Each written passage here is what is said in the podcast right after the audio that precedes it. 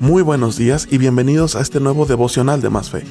Nuestra meta es que a través de estas breves enseñanzas conozcas más de Dios y nutras tu fe para ser más como Él. Hoy atravesamos por épocas bastante peculiares. Últimamente hemos sido testigos de que hay un mal que se está comiendo al mundo y a nuestra sociedad. Me refiero a la polarización.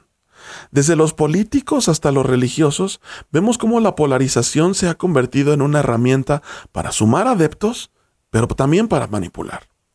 Aun cuando ellos podrían argumentar que su estrategia de polarización sirve para unificar criterios dentro de quienes están en su bando, ciertamente están abriendo una puerta muy peligrosa a la confrontación y a la descalificación entre quienes no debería de haberlo.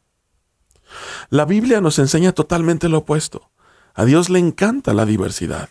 Y así como hay una gran variedad de especies animales y de seres vivos en el mundo, Dios ha destinado al ser humano a ser variado en cuanto a su manera de pensar, en cuanto a su raza, su color, su carácter, personalidad y demás.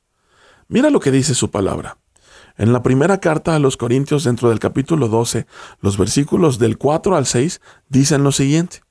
Ahora bien, hay diversos dones, pero un mismo espíritu. Hay diversas maneras de servir, pero un mismo Señor. Hay diversas funciones, pero es un mismo Dios el que hace todas las cosas en todos. Dios da dones espirituales, pero no por ejercerlos significa que seamos espirituales.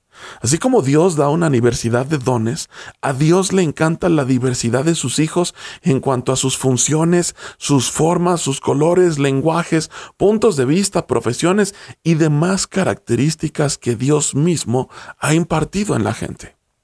Contrario al discurso polarizante que predomina en el mundo, hoy tenemos una oportunidad para demostrar que Dios ama la diversidad, teniendo respeto por los puntos diferentes al nuestro aprendiendo a amar a quienes no piensan igual que nosotros y sirviendo a quien tienen un credo diferente al nuestro. Seamos luz en medio de la oscuridad. Yo soy el pastor José Luis Arellano y te invito a que nos escribas a hola Que tengas un excelente día y que Dios te bendiga abundantemente.